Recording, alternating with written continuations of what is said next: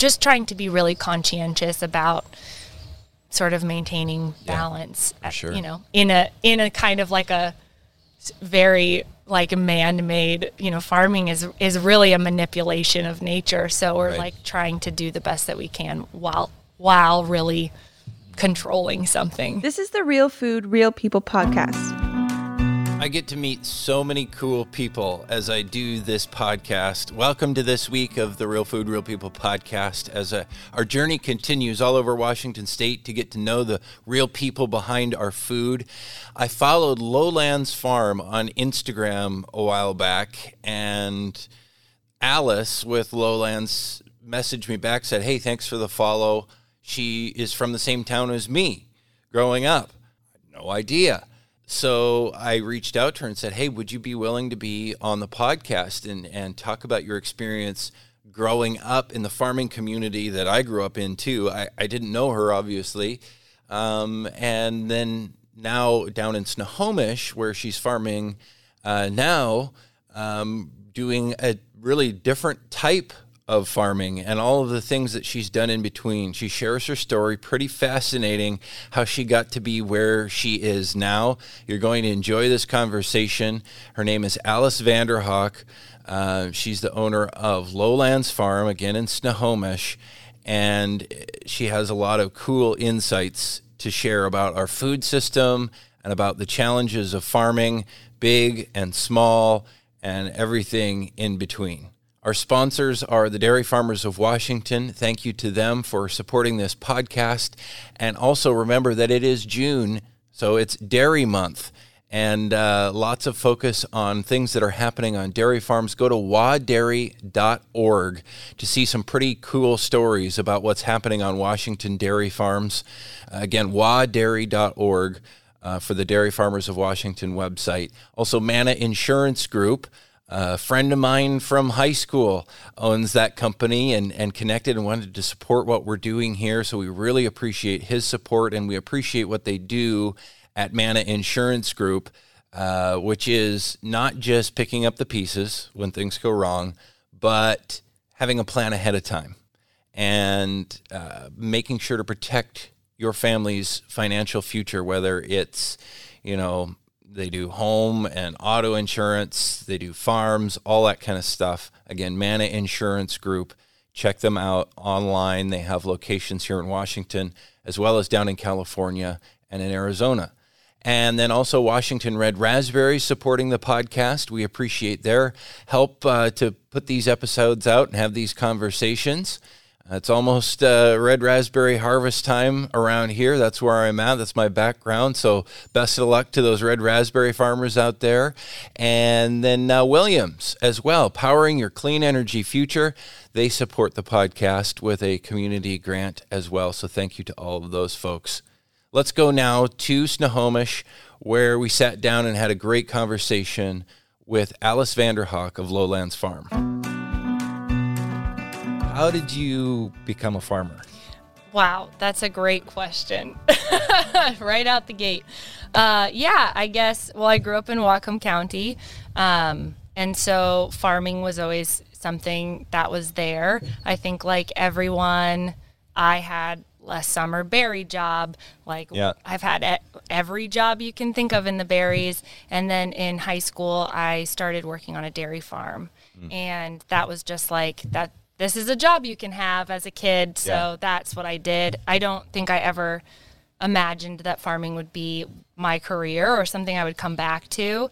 Um, I think in retrospect, like the path was very straight, but mentally Yeah. the path was very winding. So You couldn't see it from totally yeah, it feels like very vantage point on the ground. surprising to me but like looking back it, it was very clear so i think just that exposure um, those summer jobs that kind of like laid the foundation for sort of understanding agriculture Yeah. um, through my education i studied food and nutrition Mm-hmm. and so it was like very cl- very early on in kind of diving into that world that like the idea of grow- having like a mixed vegetable farm and kind of these other areas of agriculture just were really interesting to me and so it didn't take me too long to kind of dive into that scene and since then that's almost all that I've done. So that was like a bachelor's degree thing, or was that yes, a bachelor's and a master's. both yeah, focused on the same Yes. stuff? Yep. Yep. And so you were doing education, education, and then once you got done, Yeah, well? I've been do- I did farming all in the middle of it. Mm. So I started working for a farm. I went to school in Seattle. I started working at the farmers market for a farm, vending. As soon as I graduated from with my bachelor's degree, I did an apprenticeship on a farm. I stayed there for two seasons before I went back to school. I like quit school to farm again, quit farming to go back to school again, and then yeah, ended up doing this. So it's always kind of been what I wanted to do, and it's just taken me time to kind of align the heart and the head and the So, action. so all this farming that you were doing all along Yes. before this, which is Lowlands Yes, Farm, which we'll Lowlands get Farm. we will get to in a minute because. I have so many yeah, questions to happy find to out. answer them all. But what kind of farming were you doing? Like what what were you getting your hands yeah, dirty with? All vegetable farming. Yeah, so smaller, I guess like relatively small scale. Mm-hmm. I've worked on some larger produce farms, relatively larger. Yeah. Um, but all produce farming. Yep. and like you said, you were connected with a farmers market as well. Yeah, So yep. what what in what capacity were you connected? Yeah, so my first, I just started shopping at the farmers market. Like as a college student, I was really fascinated. Um, this was a long, this was like 12 years ago now. So this was like a new idea to me. I started shopping there. I, uh, like my employer, I was like working a food service job, and my employer at the time was like, Oh, have you heard of this farm? Like they do this thing called internships. And so I immediately was like, This is it. And in in my like higher education world, to me an internship meant like very hard to get. Like I need to be prepared. So I was like, I need to get a job working for a farm at the market so I can get this internship to Yeah. learn how to grow vegetables. So I just applied basically and got this job and then that really was a gateway for me to meeting like all the farmers who vend at the markets in Seattle and I was able to create relationships with farmers and really kind of choose where I wanted to like learn and work and that was a pretty awesome I it, like looking back that was super pivotal because I felt like I got to kind of learn about all these different operations and, and kind of choose a place that felt like a good fit for me. So And then you decided to strike out on your own. yeah, yeah. Well, it, there's there's like some winding winding paths before that.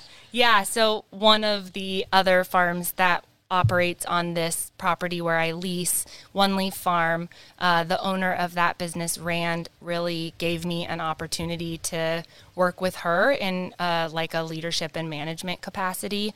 And so I did that for a couple seasons before I went back to school. And um, that's how I landed at this location. That hmm. was kind of like my introduction to this physical location and really gave me, yeah, really a, a incredible opportunity to really learn like what it takes to run a farm business, which I think you just can't know until you do. And so I think that was, I think everything leading up to that was really important, but that was like a, a pivotal. So that's how I got to this physical location. And then when did the concept come along? I mean, Yeah. was the physical location first, or did you already have kind of the idea in your head of what that- you wanted to do? That's a great question. Um, I think that I've always wanted to farm. I think earlier on I felt really overwhelmed by the kind of all of the decision making and like ma- people managing people. Um, yeah, it felt like a huge responsibility, and that seemed really stressful to me. So I was pretty jazzed to work for other people. Um, and I think that at the time that I felt ready to start my own farm, it's it's kind of a funny thing to think. I I was really just like looking for a a, a moment of like just I want to say like rest, but it's not restful. I like just wanted to do something for myself for a minute. I had just finished school. I had had uh, like another stress kind of stressful job in between there and I was like I just want to try. I'm just to like take it easy this season. My personality took over like immediately. So it's not I haven't taken it easy, but I think that it was just I was just looking for that a moment to kind of make my own decisions and like be on my own to kind of just yeah take a step back and then yeah like i said it, it's been like a really exponential growth th- since then but that's kind of what got me here. And i think without that opportunity to like learn the ins and outs of running a business i i think i wouldn't have had the like courage or the experience to realize that's something that i could do too.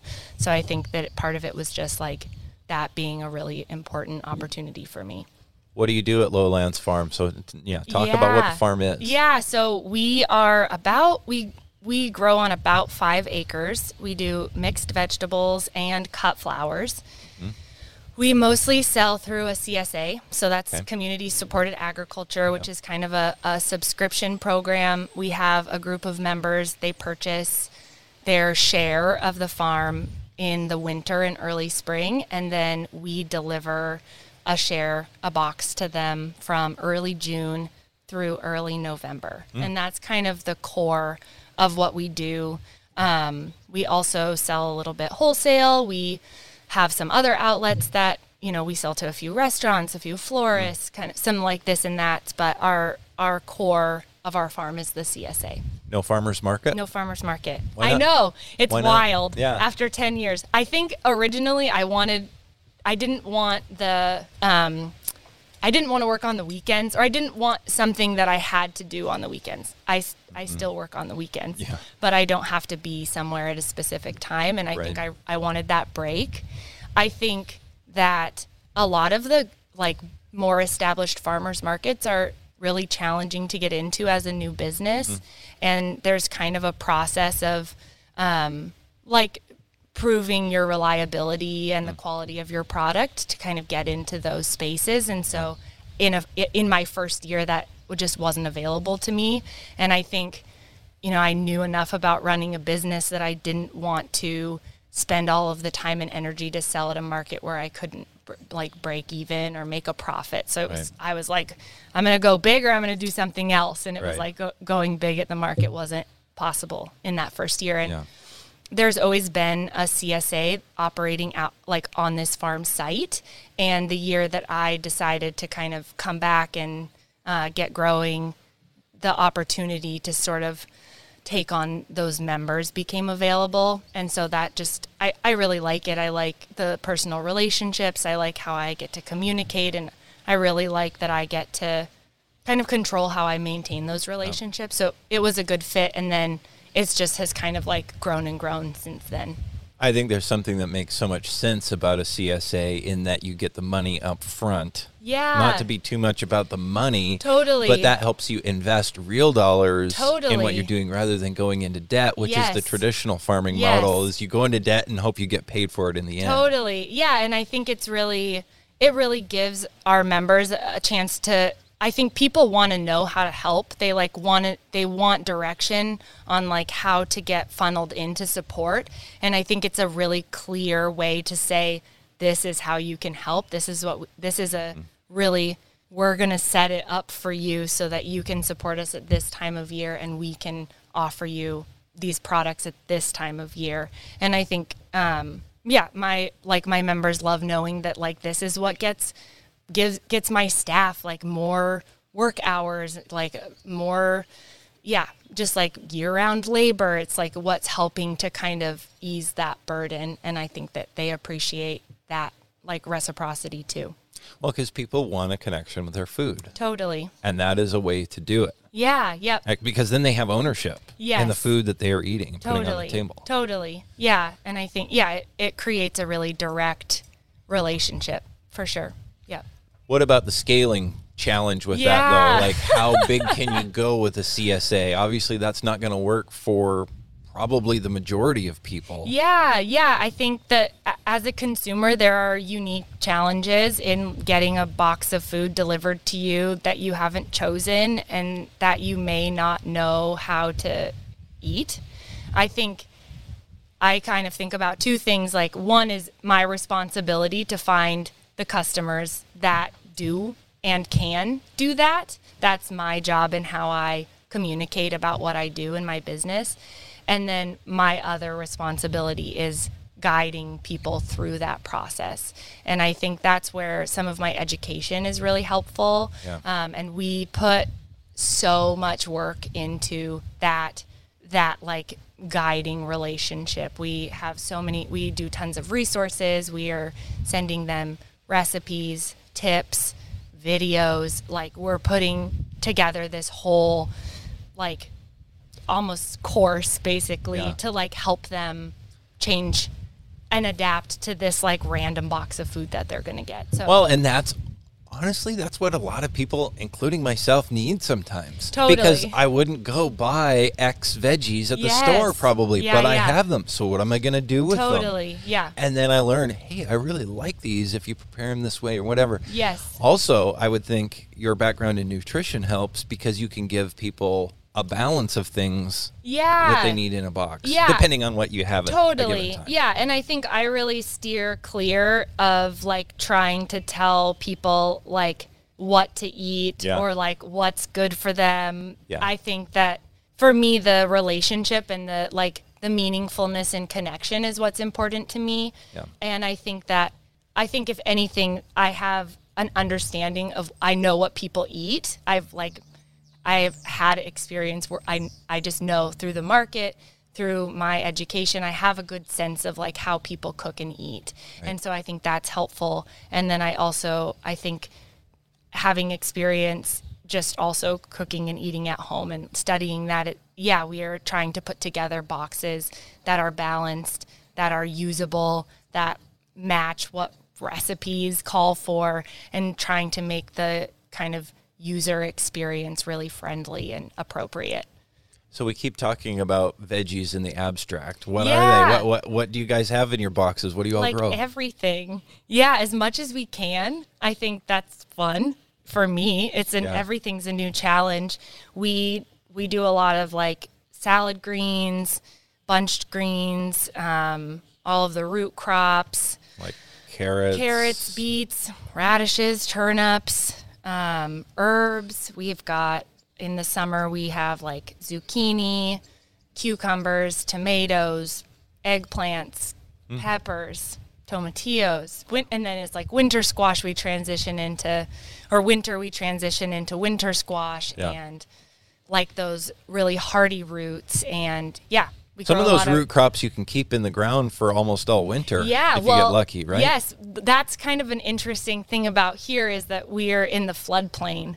So our season is pretty truncated by the risk of flood. So we Hmm. don't leave we don't really risk leaving anything in the ground. So our season kind of has a hard stop for us. I think other well I, you could harvest those things and you could store them in a, in a cooler or a storage area Right. But yeah we're we always can possibly flood so we kind of don't try to extend our season too much we have kind of other other things that we do to try to keep income coming in in the winter What about the flowers? What, Yeah. what's that experience been like? yeah, that's been really cool for me. I think, um, like growing up, my family was very practical, and cut flowers like weren't something we had. You know, my mom was an avid gardener, so I I have had a lot of exposure to like uh, like beauty and flowers, but this idea of growing something like just to enjoy was really new for me. Um, and it's been really, I think, special for me, and in the sense that it's a, a whole new challenge. Um, not that like farming for 10 years is very long, but that I had been farming for almost 10 years before I started my farm. So it was like this this new thing I'd never tried before. So that has been fun, like a great new challenge. And then I think also just the positivity of having something so beautiful around really impacts my work, my staff's work. Um, I think my customers like love having flowers, and so that has been a really cool like component of our farm. And I kind of gave myself a couple of seasons to figure out if that was like a viable a viable thing to do, and and we're kind of picking up steam, so that feels fun. Awesome. Yeah. Whatever is like, I love a challenge. I'm like, I'll try a new thing. let me try. Yeah, I want to be I want to be good at that too. You know, so. Uh, how many things can you possibly be good at, though? Not not everything. Yeah, it's always worth a try, though. Yeah, Yeah, because like my dad's a red raspberry grower. He doesn't want to do anything else. He's so like, totally. laser focused on Totally. his raspberries. Yes, this is definitely like a jack of all trades, master of none situation. It's like knowing a little bit about a lot of things. And I think I think for me that is part of where the fun is is that every season is a chance to like learn more about one thing or try to perfect something a little bit more to like hit that first like really dial in that first round of carrots and it's just it's always changing and I think that's really fun for me. I think there's I think I have so much respect and definitely dream of also just kind of really focusing and being like incredible at one thing. Yeah. Yeah. I think that's awesome. So, how, what, what's the secret to growing amazing veggies and flowers? Oh like, Oh my gosh. what what does it take? Um, that's a great question. I don't know yet.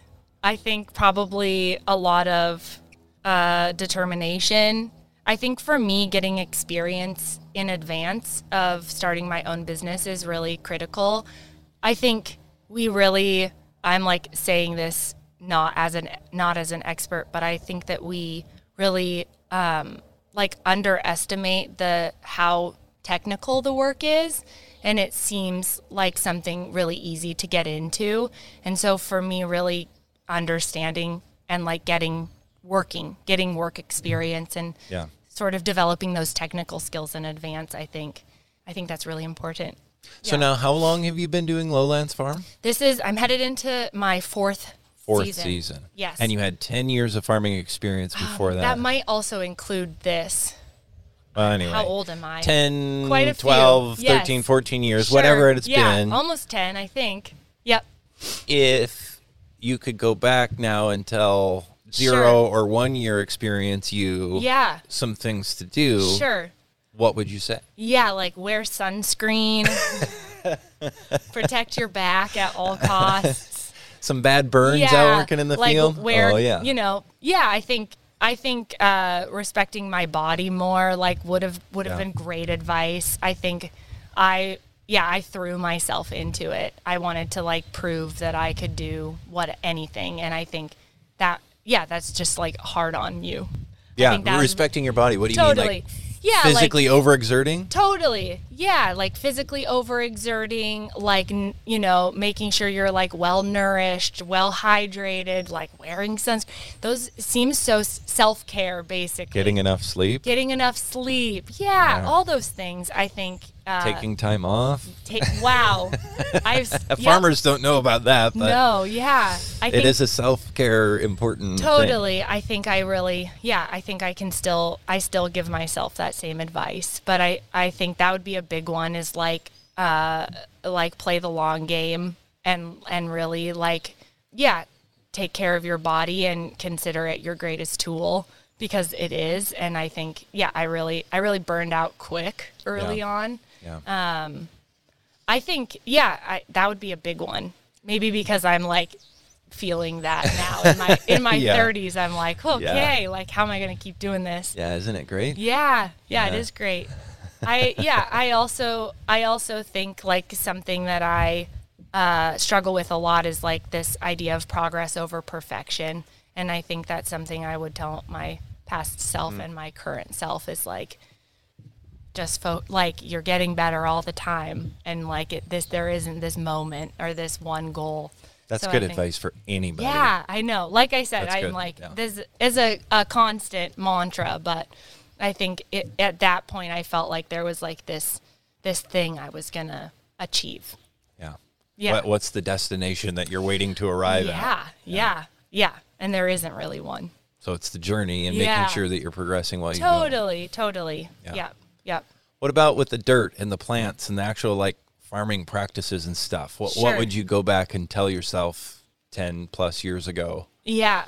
Oh, oh my gosh. Oh, everything I'm thinking is like take notes. Yeah. You know, like these observe things I tell my crew now, like pay attention to what's going on around you, like l- look at the cycles of what's happening, like take really good notes, like be observant, ask questions. I think that you know one of the one of the really cool things about like working for another person is you have all of their experience to to draw on and sort of learn from. And I think like in my in me trying to like race and be the fastest transplanter I like probably wasn't soaking in everything I could have. I think like yeah just being like taking good notes being observant some of those things I think um yeah I think There's a lot of science, but there's some art. Oh yeah. to it. I'm a lot more in the art category, I Yeah. think. I think the science feels it feels like um I want to solve the math problem and it's such a, you know, it's such a big math problem that I'm so overwhelmed about getting the right answer that then nothing happens and so I I I have to kind of just make decisions and so sometimes it it becomes more art. Mm-hmm. Just just because it's complicated. Yeah. You're- You're jogging my memory to random things in my brain because I'm not a numbers math person. Yeah. I'm a verbal. Yeah. Yeah. And so I always struggled with that. But one thing I do remember from probably some algebra class was, which was about the farthest I went in math. I never got into all the calculus and Sure. that stuff that just makes my brain explode. Yeah. But like the matrix concept, not the movie, but just Sure. a simple mathematical matrix comes back to my mind all the time when you're dealing with something with all these different variables. And that's farming, right? Totally. Your soil, your nutrients, your Yes. bugs, timing, Yes. weather, physical skill of how you put stuff in the ground. Totally. And it's like this whole matrix with all these numbers that represent variables, and you change one of them, and the whole equation changes. Yes. Yes. And then figuring out it's, and that's the part where what you're saying, I'm Yes. totally tracking with because Yes. that part is so overwhelming it to me. Yeah. It is overwhelming. And in the moment, it's like there's a, the sort of decision fatigue in the moment is real. And then again, it's like then I'm growing a hundred different things. So that's Yeah. wild. But yeah, it, yeah. Do you just kind of like keep keep doing what you're doing because you have the momentum, or do you like pivot and then you're thinking? I think about how that affects all of the people, you know, Mm-hmm. and like all my crew, and yeah, it's there's a lot of decisions, and yeah, sometimes in the moment it's it's the art and not the science. Yeah. And just progress because you won't get that matrix Totally. decision making perfect. Yep. There's no way. Yeah, exactly. There's just too it's too complex. yes. Yeah. Yeah. It is complicated. So, of all the stuff that you grow, what's your favorite? Oh, That's a I don't know. I think What is the most delicious thing that comes off of your farm? well, that's really subjective. in your opinion. In sure. your opinion. I don't know. I don't really know. I there's so many things I love growing for different reasons, like how it grows, how I harvest it, how it tastes. I've been on a really like a big pak choy kick. That's been like just a joy to grow and harvest. Um, but I think maybe it's like hard to beat like a cherry tomato or a fresh carrot. Um, yeah, things like the things people really like to eat are like gr- fun things to grow. Yeah. Where can people get your stuff if they want to Yeah. Well, we're sold out for this season. for the CSA? yes, for the CSA. And then as far as you just sell surplus to like Yeah. wholesale or whatever? Yeah, so we I'm a part of our local like farmer member owned cooperative and so that our co-op um, offers the CSA. So I have certain crops that I grow for that CSA.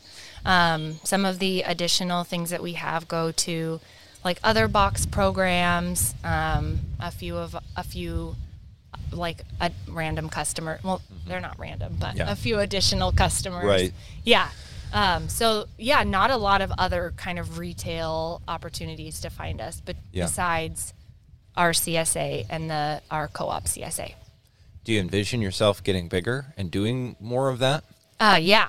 Yes. I see- Always I see your face light up. You're like, yeah, yes, yeah. Yeah. Yeah. I think, yeah, I, I, yes, absolutely. I think my early seasons growing vegetables felt like kind of, I really wanted this experience of something small. I think sort of like in response to like growing up around big farms. Yeah. And I think as I mature and sort of understand, yeah, just the complexities of farming that like ha- I don't know our food system a little bit more. I I definitely I've also had the I've seen other businesses grow, not necessarily farms, and I've seen how that can really uh, like offer better jobs to people. And I think that my I definitely want to grow p- mostly because I think I I really want to cultivate a farm that allows my staff to move into like leadership roles and it feels like some of that happens with growth. Right. like as you grow there's more opportunities to kind of dial in what you're doing or learn something new or take on leadership be a lead.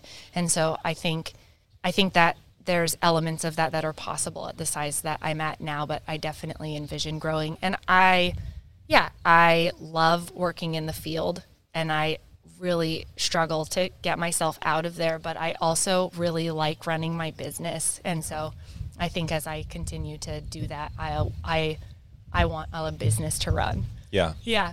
So you have five ish acres. Yes. Now, if you, I mean, ideally, what would you, what would Sure. you, what would your dream be? 10 yeah. acres. I mean, I'm not 50 acres. No, like I'm not what? not that big. Maybe like 20 or Yeah. 20. Yeah.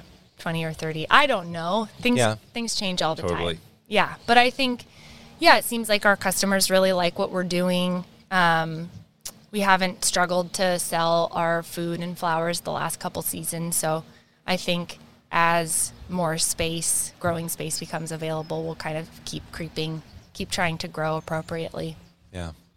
And being able to produce more probably opens more doors to different buyers that you can sell to, right? Yeah, yeah, yeah. I think there's obviously efficiencies of scale, um, and so we we really sell everything pretty much retail because we're growing at a scale where we need to get retail our retail prices. Right. So I think yeah, as you grow a little bit, you have the opportunity to get to move into some of those like larger larger buyers or some of the wholesale. Yeah, because some of those bigger buyers will be like, "Well, okay, we'll do that, but you need to guarantee that you're going to have carrots for me, you know, twice a week for this much time, and I need this much for all these stores." And it's like, that's yeah, more than we can do. Yeah, yeah, and and I think once you start getting into, you know, grocery and some of those bigger things, that that's even a much that's even a sometimes bigger scale, and you know, it's important that you're really well set up for like food safety and distribution, and you know, there's some kind of some of these bigger infrastructure things that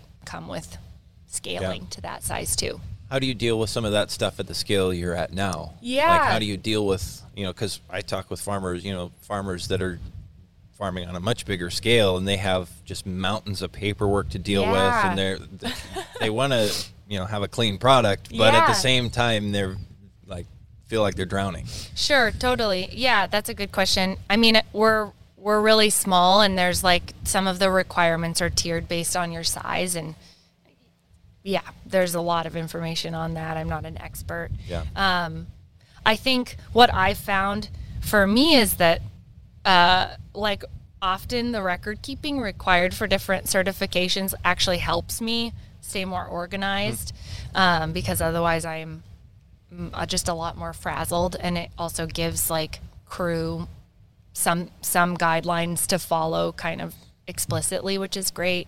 Um, but yeah, we you saw it. the listeners haven't seen it. We were able to get a grant for a uh, shipping container that we use as a wash station, and so uh, And office. and yeah, kind of office. Yes, uh, we we built that out to meet like food safety Yep. recommendations. We can clean it really well. We can close it up. Um, yeah, and we we're just doing the best we can. We we want our food to be safe for consumers too. So at your level, what kind of certifications do you need to have? Like, are you all organic? Oh yeah, no, we're not. Yeah, and we grow organically, um, but we're not organic. Um, our yeah, I find that having a direct relationship with our customers is um, they trust us, and we share how we grow everything, and so we haven't gone that extra step of of being certified. Why not? if if you're already kind of following organic practices, why wouldn't you do the certification? Yeah, that's I know a- it's not free for totally one. yeah i think i think it's less about i think it's less about the cost i think some of it is like just it's another thing to do like mm, yeah the business management side is not something i'm always like prioritizing so some of it's just that i just haven't done it Yeah. i think i farm in a sh- like a shared farming site too and i think yeah, like we share equipment and there's just others other things going on and so it it feels simpler to to be able to just share with people what we're doing. Yeah. Um, I think that's definitely it's definitely on my radar. Yeah. It's definitely something I would do or could do. Yeah. Yeah. I also hear from conventional farmers that they would love to be able to, you know, have a. This sounds bad, I guess, but like a better story about the food that they grow because it's close to organic, but they still need the flexibility every once in a while to use a little bit of this or a little bit of that. Sure. They don't do very much at all, Sure. but that excludes them from having that kind of all or nothing label. Totally. Yeah, I think there's definitely an element of that. I I don't know that we necessarily fall in we're following practices, but I I do think it can take away your ability to use the best tool, you know, in certain situations for certain kinds of farms. I I totally see that. It can kind of yeah, you don't you can't use the best tool at the time for you're kind of limited to these certain guidelines but yeah for for me i think it's probably mostly just a it's just a, a me thing what about other stuff? I mean, because there are a lot of different boxes, even at your size. Like you said, the, the levels of regulation are tiered based. sure. You know, a bigger operation is probably going to have more rules to follow, yeah which I you know can be a really good thing for small farms to be able to do what they need to do. But you still have to, you know, check quite a few boxes Sure. probably to be doing this. yeah yeah there's like food safety regulations Yeah. I'm sure you know of FSMA and gap and Yeah. so you know they're rolling those rules out and asking there's different dates of compliance but yeah we're we're we are like doing what we need to do Yeah. basically.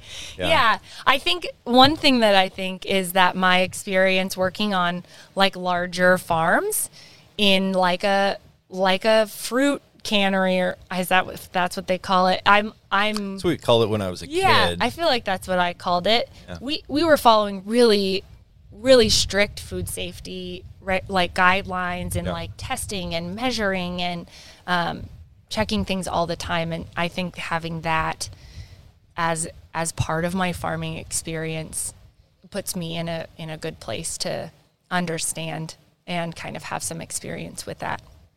So why small small farming like what you do? Sure. Why, why are you passionate about that level, or versus you know if you love farming, I mean Yeah. you could come back to Whatcom County and like work on a bigger farm. Sure. But you're passionate, I can tell about this. I want to I want to hone into like what are, what are the values Yeah. that that that drives that. Sure, yeah. I, I do I love what I do. Yeah, I love it a lot. I think uh yeah. I don't want to say that there's like one right size. I think this is the size of farm that I'm at now. Um and I think for me what really drives me are people and that you know maybe earlier on in my farming career it was like really like environmental sustainability or then Yeah. it was like feeding people and i think Yeah. now i i really just care about people and so for me at this size like part of it is like h- how well can I manage people? Like, what's a crew that I can maintain? Like, what's a customer base that I feel like I can connect with? And some of it is like just like we're this size because of certain resources that are limited.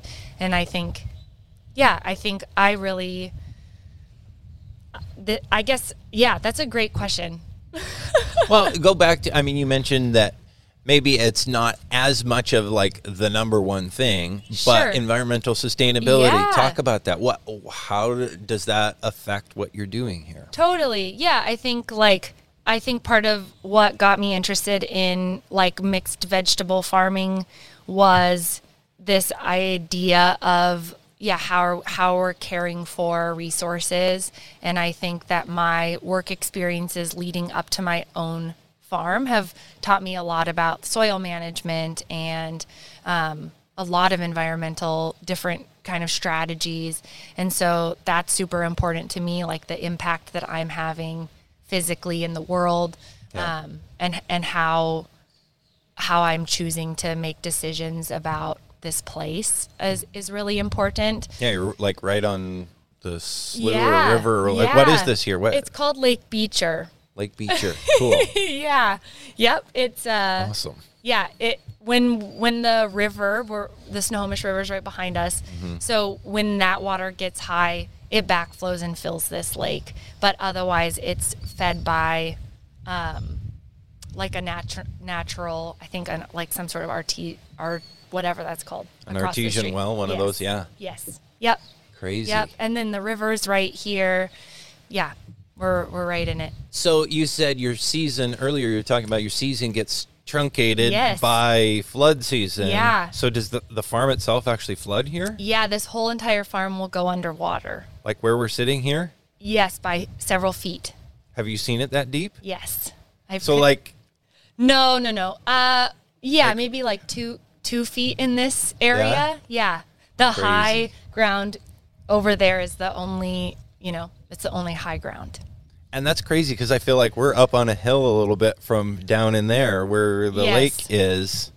It yes, gets deep out there. it does get deep out there. Yeah, it's wild. Does it wash some of your stuff away? Like, how do you, you have your like hoop houses and yeah, so those are totally underwater. Um, we plan on it. We know kind of what our earliest possible flood date is, and so we're getting everything out of the field. There are some high areas. Um, they call it like a critter pad, which is basically like an elevated area. Historically, mm. that's where you'd put your critters when it Yeah. was flooding, but Yep. that's where equipment goes. So, two seasons ago, we had a flood event two weeks earlier than ever before. So, that was frazzling. But normally, we consider October 31st to be our earliest flood date. So, yeah, I, I we're like pulling pulling materials out of the field. We're prepping for it. Um, we're ready if it if it comes, and then we can flood anytime over the winter, really until early April. And you know the farm isn't totally flat, so the water doesn't cover the whole farm exactly the same. There's Right. low zones and there's higher areas. So I'm trying to plan where my fall crops are Mm. to be in my highest area in case I get a small flood.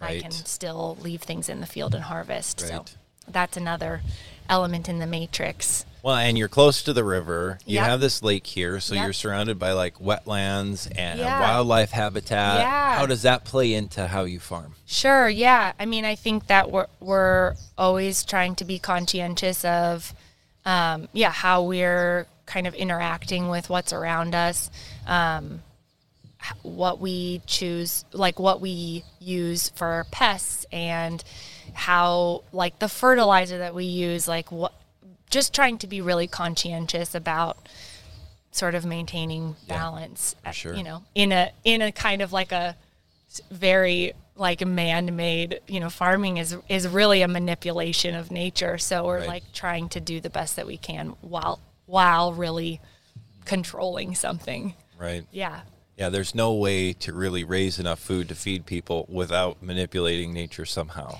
Yeah. Like we couldn't just like forage it like wild like animals and, and really survive with the number of people that we have in this country Yeah. on this planet right now. yeah i don't know enough about and i don't know enough about that to, to Yeah. i would guess but yeah well, to stay on this environmental sustainability thing, sure and we were talking about the very specific stuff like right here, but to go totally to the other end and Sure. like climate change and all Sure. of that, how does that inform your farming and your your thoughts on the food system? Sure. Well, I guess like in a much like long me personally in like a longer term thinking, I guess I it feels like things the weather feels different from year to year. Yeah. You know, we're we're in the middle of a 70 degree day in May. We've been irrigating since April. That's like wild.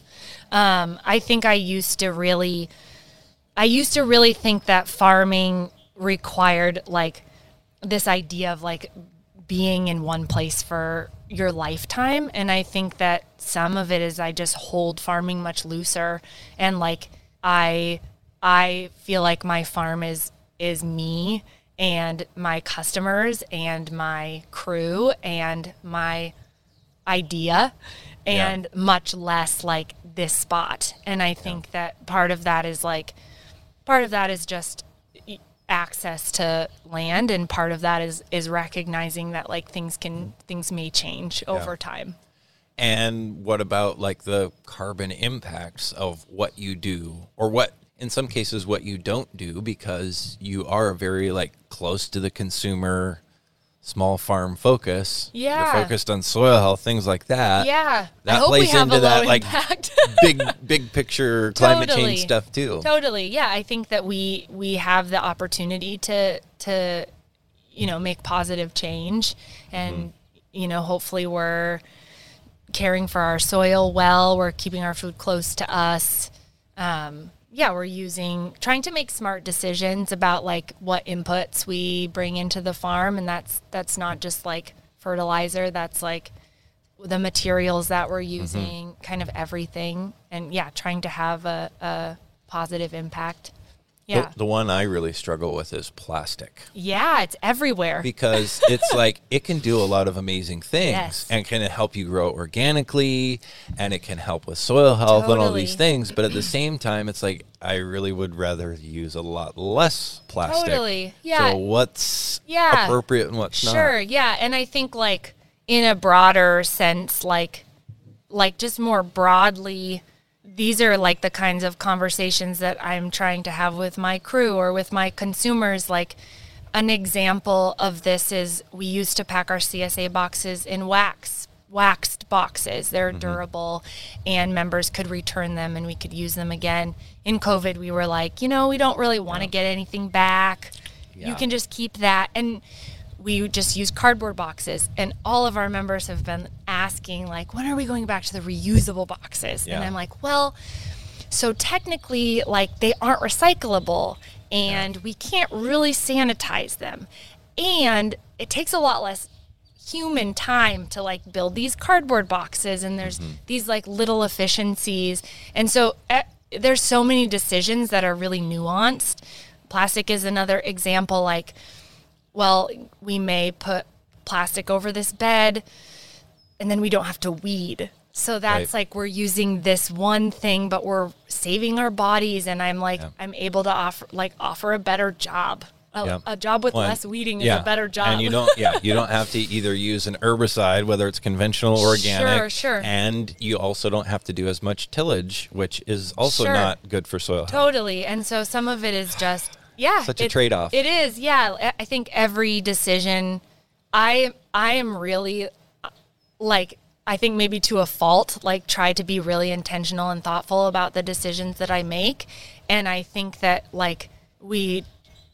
I think like knowing your grower and hopefully trusting them is like a is is great because then hopefully you have a values alignment and, and you mm-hmm. just trust that they're making the best decision for the situation um, but some things are it's really hard to know. I don't I don't think that there's like a yeah, it's really hard to know. My personal opinion on some of that is that close to home, local, locally grown food, that ideal kind of tr- there's lots of good things that you can accomplish, right? Yeah. But to me that's like always the top of the list. Yeah. That yeah. even if it doesn't maybe check this box or that box, does it check that one? Sure. Yeah, and I think yeah, of course like like of course I support that. You know, that's like I'm building a business off of people valuing that opportunity yeah. and relationship. But like you can put the other hat on and be like, well, like right across the mountains, like all these crops grow better with less inputs and like right. what's the the drive across versus like the extra labor and greenhouses right. I I have to build to grow tomatoes and mm-hmm. like literally every you know you can you can really get into the weeds on every Yeah. decision and I think at some at some point you really have to trust that you you know progress over perfection that Yeah. you're you know getting better all the time and that you're making the best decision that you can in the moment. Maybe that's because my eh, sometimes in the in the local food scene they talk about like the radius. Yeah, like yeah. how far away food your food came from. And in my mind, I keep that a bit bigger I think Yeah, than some people do. sure. Like there's some people it feels like they need all their food to come within 5 miles. Sure. And that's only possible for a few people. Some people it's more like 50 miles. Yeah. To me, it's like more the state in the Pacific Northwest, Yeah. if not yeah. closer. yeah. I think i like some what you're saying is also kind of making me think of this uh, like an, a whole nother element of this which is sort of like food access Yeah. and how like again uh i like i'm running a small farm. I like i believe in in local food. I believe in growing things like sustainably i'm also producing a product that isn't accessible to everyone and by kind of assigning like morality to one thing versus Yeah. another we're sort of adding to this this complex issue of like food access and Yeah. and yeah, if, it, if our food, like, it's great that it's local and organic and all these other ideals, like we were just talking Yes. about. But if that makes it so bougie, for Sure, lack of a better term, or so expensive that a lot of people can't afford it, then are we really Well, like making big, sh- large scale change? Yeah, or or I guess like maybe the way that we this is like I don't you know this is something a thing I think about. This isn't a thing I have like a thesis on, but I guess I I wonder you know sometimes if the way that we're talking about it is harmful. Hmm. If we're if we're if we're saying that like you know, I think my food has to be more expensive because of how I'm growing it and how I pay people and the scale that I'm at. Like, that's kind of a fact. But by saying that somehow that it's better than something else, and then I, I don't know. I think it gets really, I think it gets really complicated, and I Yeah. that's like the word I use for everything I don't understand. Yeah. But I Well, that's a a good point. Yeah. And, and I always come back to this, and I apologize to people who listen to the podcast who hear me always bring it back to this because there are a lot of different versions of this. But the simplest one is the organic versus non, which we've kind of touched on Sure. earlier uh, from you know different facets of that issue. yeah, But there's one where like is something good or bad, black Yeah. or white. yeah. That oversimplifies it. Yeah. Well, it's cozy. It's cozy to say things are yes or no, and the reality is that we uh, we live in the middle. And from what you just said, which sparked something in my brain, Yeah. which is that by by default, if you say something is great, my product is good, my product is better, you're naturally saying something else is worse. Maybe that's true, maybe that's not. Sure. But I think that's kind of what you're saying is it's one thing to be positive about something.